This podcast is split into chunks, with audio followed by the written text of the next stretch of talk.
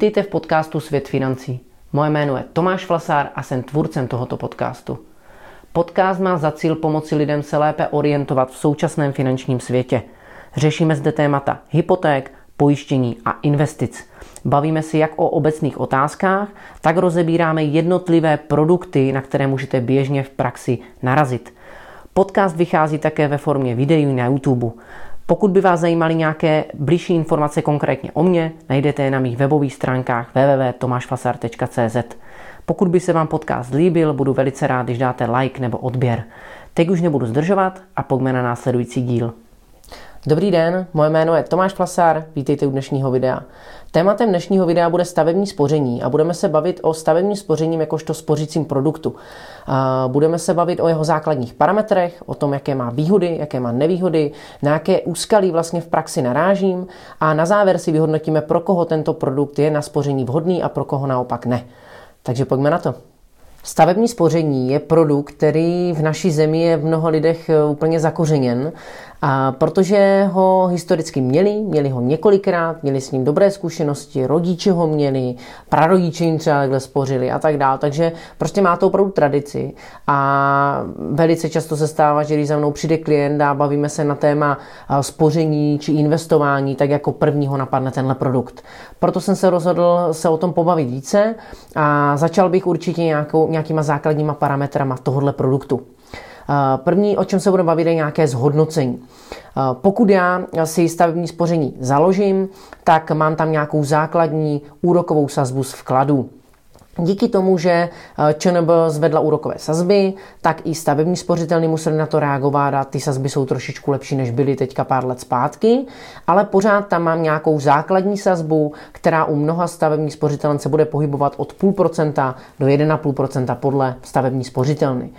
Potom tam nabízí nějakou, nějaké úrokové zvýhodnění. To nabízí za předpokladu, že splním určité podmínky, například budu tam dávat každý měsíc, budu mít stavební spoření opravdu 6 let, tak potom dostanu uh, úrokové zvýhodnění, kde dohromady potom i s tím zvýhodněním se u některých stavebních spořitelů dneska dostanu na 2,5% za rok zhodnocení, někde až 3,2% za rok.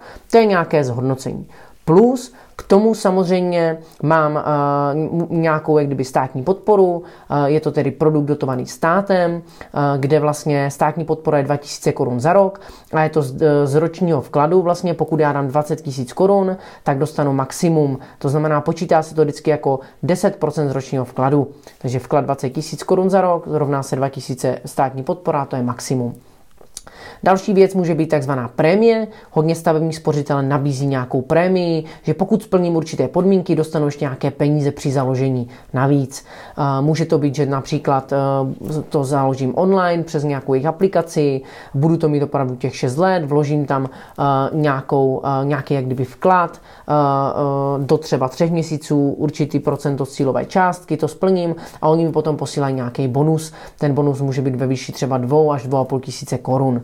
Jo, takže pokud tohle všechno sečtu, to základní, eh, základní úrok se zvýhodněním plus třeba tu prémii, plus státní podporu, tak se dostanu na nějaké celkové zhodnocení. Další věc je samozřejmě důležité zvážit nějakou poplatkovost tohoto produktu. Historicky jsme byli zvyklí, eh, že u stavního spoření byl vstupní poplatek 1% z cílové částky, takže pokud jsem si zakládal stavebko s 200 tisícovou cílovou částkou, zaplatil jsem 2000 korun na startu. Dneska tím, aby stavební spořitelny byly trošku konkurenčně schopné v současné době, tak většina z nich má kampaň, že stavebko založíte zdarma. Jo, a ta kampaň už běží docela dlouho, takže věřím, že ty vstupní poplatky si myslím, že už moc jako eh, neuvidíme v budoucnu a bude to většinou teda zdarma. Na co je potřeba ale myslet, že určitě je tam nějaká nákladovost v průběhu. Většinou narazíme na nějaký poplatek za vedení toho vkladového účtu a ten může být až 360 korun za rok. Pokud bych si chtěl uh, posílat výpisy poštou, ne elektronicky, budu mít za to zase nějaký další poplatek. Takže nějakou nákladovost ten produkt má. Další věc je doba, na jak dlouho je vhodný. Tak jak už jsme si řekli, státní podpora je uh, v době, kdy budu mít stavební spoření 6 let, tak mám na ní nárok.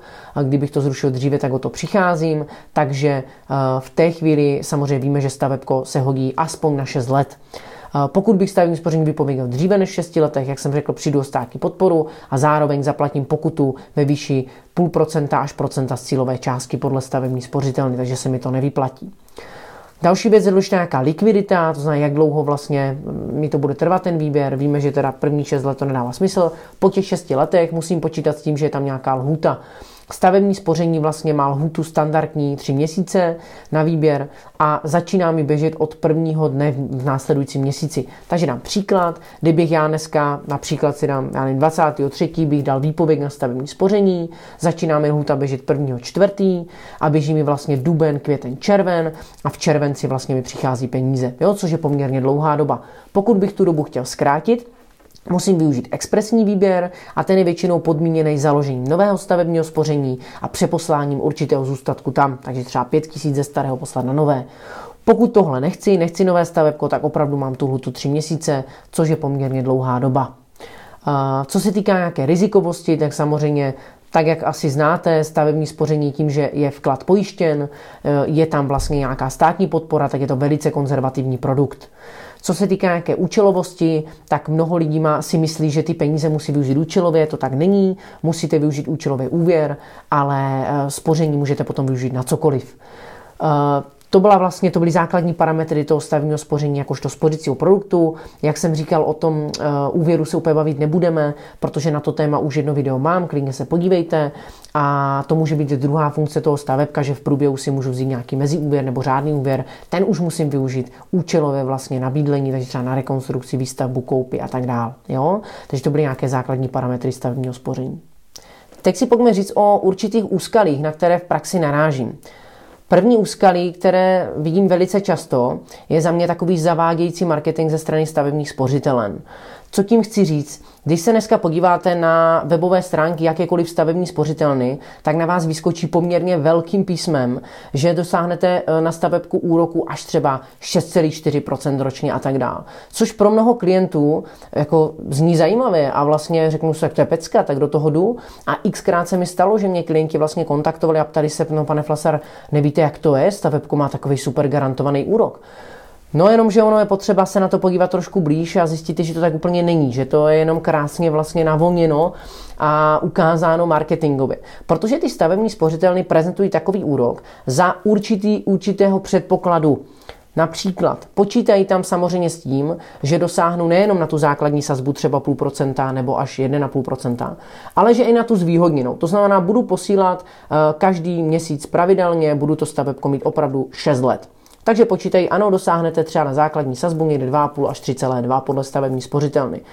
Super. Druhá věc, počítají, že budete dávat opravdu 20 tisíc korun za rok. Tím pádem dosáhnete na 2 tisíce korun eh, ročně od státu, takže budete mít plnou tu státní podporu.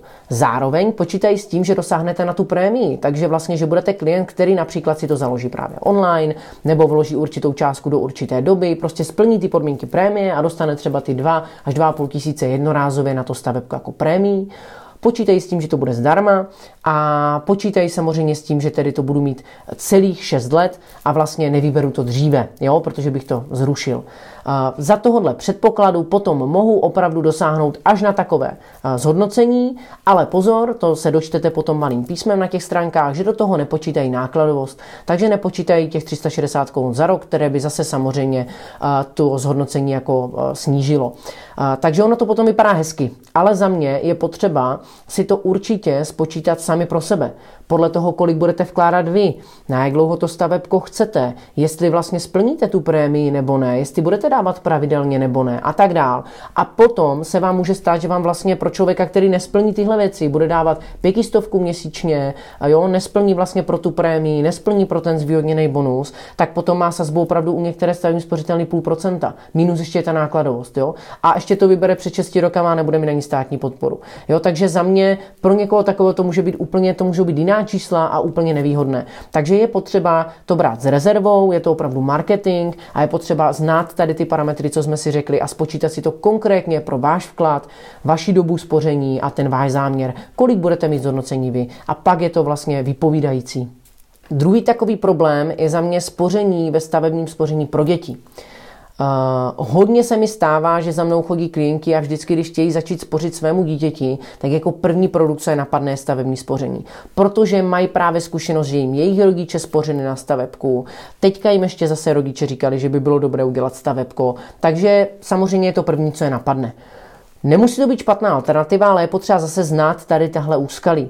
Prvním úskalí je, že samozřejmě uh, to, ty peníze jsou toho dítěte. Jo? Takže pokud já budu zakládat to stavební spoření pro své dítě, není to problém, může, když to řeknu blbě, skoro po porodu, stačí mi k tomu rodný list, já jako zákonný zástupce to podepíši a jsou, je to vlastně stavební spoření toho dítěte. Takže založení není problém, ve většině případů jsme si řekli, to bude zdarma. Takže to je, to je jednoduché. Problém nenastává u založení ani u vkládání, protože vkládat peníze můžete vy, můžou právě prarodiče, může teta, může kdokoliv, to není problém. Takže to je taky docela komfortní. Můžu vkládat pravidelně měsíčně, můžu jednou za rok, takže to se těm lidem líbí. Kde nastávají problémy, je většinou u toho výběru. Protože pokud já bych eh, to stavební spoření pro dítě ukončil i po těch šesti letech, to znamená, už mám nárok na státní podporu a tak dál, tak pozor na to, vždycky budete potřebovat podpis i druhého zákonného zástupce, nejenom váš. A tady může nastat problém, protože pokud se stane, že v průběhu se ten pár rozejde nebo se rozvedou ti manželé a najednou teda jeden z nich chce to stavebko, který to podepisoval jako zákonný zástupce, vlastně vybírat, tak potřebuje podpis druhého a souhlas. Jo? Aby se nestalo, protože tak jak jsem říkal, jsou to peníze toho dítěte, tak aby se nestalo, že to použije na něco jiného.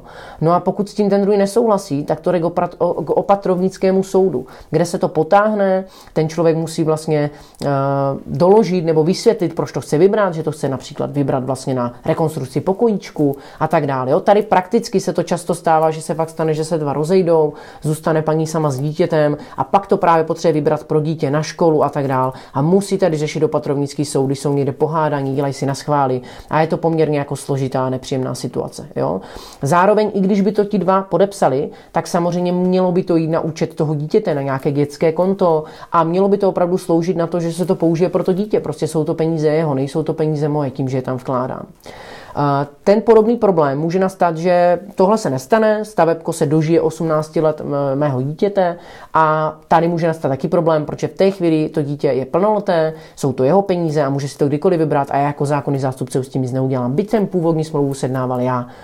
To může být taky problém, protože většinou samozřejmě představa rodičů co s těma penězma potom má to dítě dělat a představa toho dítěte může se v 18 letech jeho vlastně poměrně lišit. Takže mnoho samozřejmě lidí by chtělo potom ty peníze využít na školu, dítě to využije, že si koupí nějaký drahý auto a tak dále. Takže to může být další problém. Takže pokud budete zakládat stavební spoření svému dítěti, tak zvažte tady tyhle věci, eh, zvažte to, že to stavebko opravdu musí být těch 6 let a jestli se vám to právě vyplatí. Mnohdy s klienty pro tady tohle volíme jiné produkty, kde ty peníze mohou vybrat v průběhu, neřešit tyhle problémy, mohou o těch penězech potom rozhodovat oni, nemusí řešit tady ten problém v 18 letech.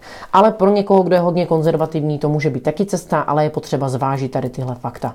Posledním úskalím je státní podpora a její možné zrušení. Možná jste narazili aktuálně na nějaké články o tom, že stát uvažuje, že by zrušil státní podporu stavebního spoření. Což na začátku tohle videa jsme se o tom bavili, jak je to super. No a samozřejmě, kdyby se tohle stalo, tak to stavebko poměrně ztratí význam. A není to úplně na pořadu dne, že by to bylo od zítřka, ale dost se to zvažuje, protože stát samozřejmě teďka hledá peníze do rozpočtu, eh, kde mu chybí a je to jednou, jednou z alternativ. A samozřejmě teďka se hodně řeší, jako jak by to vypadalo, co by to znamenalo pro klienty, co už mají běžící stavebka. A to samozřejmě s jistotou nikdo neví, ale jsou nějaké tři možné scénáře. Pokud by se tak stalo v roce 2023, že by se to schválilo, tak se to bude týkat vlastně eh, stavní spoření od roku 2024 a ten první možný scénář je, že vlastně se teda zruší státní podpora od těch no, pro, ten, pro ty nové stavební spoření. Takže pokud já bych si založil stavebku v roce 2024, už to bude uzákoněno v roce 2023, tak 2024 nemám státní podporu, takže nejspíš si to nikdo si dávat nebude, protože to nebude dávat význam. Druhý možný scénář je snížení té státní podpory, ale i na stávající stavební spoření, nejenom na nová, ale pro vklady až od toho roku 2024 například. Jo? Takže vlastně budu mít běžící stavebko, doteď jsem měl státní podporu a od roku 2024 už státní podporu mít nebudu. Tam by nejspíš to znamenalo, že ti lidi ty nechají, nechají ty stavební spoření někde doběhnout do těch 6 let a pak to asi vyberou, protože to nebude dávat nějaký úplně význam ten produkt už.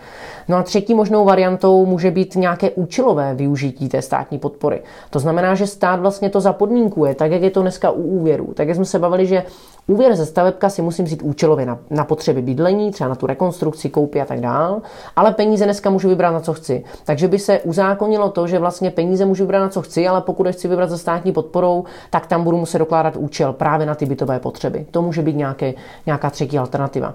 Každopádně, ať se stane jakákoliv ta alternativa, určitě to nebude jako plus pro tenhle produkt a nejspíš to tenhle produkt buď jako hodně, eh, jako hodně mu dá negativum, anebo ho úplně zničí, protože že už nebude dávat prostě význam. Takže pozor na to, tohle mnoho lidí neví, když si dneska zakládá stavebka a bere to, že to prostě 6 let poběží tak, jak dneska. Nemusí to tak být a je dost aktuální tohle téma, může to ovlivnit zase to rozhodování vaše, jestli teda stavebko jo nebo stavebko ne. Pojďme si to tedy na závěr schrnout. Řekli jsme si nějaké základní parametry stavebního spoření a řekli jsme si nějaká úskalí. A pojďme si teďka říct, pro koho teda stavební spoření vlastně je vhodné a pro koho ne.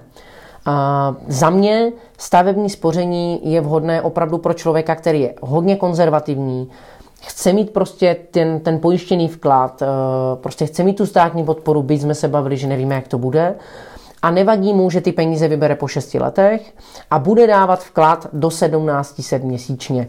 V té chvíli to může být alternativou, může to být část portfolia a někdo opravdu tohle bude mít takhle zažito, že každý 6 let takhle bude mít prostě běžící stavebko a do toho klidně investuje jinými způsoby. Proč ne? Může to být součást portfolia. Proto to ale rozhodně za mě není vhodné, pro koho a pro jaké situace, tak může být pro jednorázový vklad. Pokud budete mít dneska 100 000 korun a budete je chtít někam vložit, tak určitě stavební spoření nebude vhodný produkt. Protože pokud byste to udělali, tak vy budete mít vlastně státní podporu z těch 20 tisíc ty 2000 korun. Ale ze zbývajících 80 tisíc státní podporu mít nebudete a tam budete mít pouze tu základní sazbu, která pokud byste to potom dodrželi další podmínky, těch 6 let a tak dál, tak může být teda až těch eh, například 3,2%, no ale pokud ne, tak bude třeba 0,5 až 1,5. I kdybyste měli těch 3,2, tak dneska prostě na kde jakýmkoliv spořicím účtu budete mít daleko lepší sazbu, byť teďka v současné době, ale i z delšího hlediska budou daleko vhodnější produkty než zrovna tohle. A hlavně budete mít ty peníze zamčeny na 6 let, těch 100 tisíc, jo? což je za mě nevýhoda. Takže na jednorázový vklad určitě ne, tak stejně na nějaké velké měsíční vklady. Jo? Když tam budu dávat zase třeba 5 tisíc korun měsíčně, princip úplně stejný. Státní podpora ze 17 tisíc, zbytek jenom základní úrok a zamčený peníze na 6 let, to za mě jako nedává úplně, úplně význam. Další vlastně, pro, ko, pro co to není úplně vhodné, tak samozřejmě není to vhodné pro klienty, kteří chtějí peníze vkládat na kratší dobu, někde fakt na 2-3 roky, tak samozřejmě zase není to vhodný produkt, přijdu státní podporu, budu mít sankce.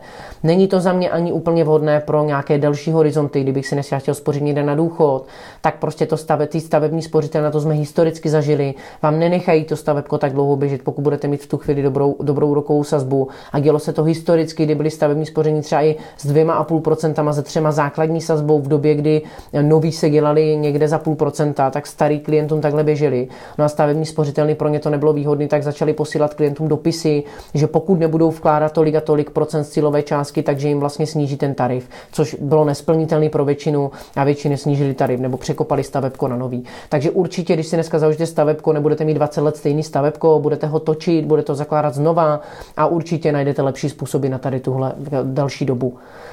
Poslední, pro co to za mě úplně nemusí být vhodné, a to jsme si řekli, je prostě spoření pro děti. Řekli jsme si ty úskalí, kde tam můžou nastat a za mě určitě jsou lepší, lepší varianty, jak spořit dětem.